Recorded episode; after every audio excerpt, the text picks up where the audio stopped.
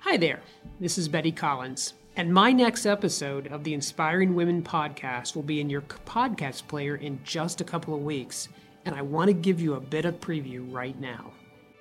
Which all has to be earned, but that's the kind of network and it becomes an actual connection. And so when I say stop networking and making connections, that's kind of what I'm, I'm, I'm trying to get you to think about.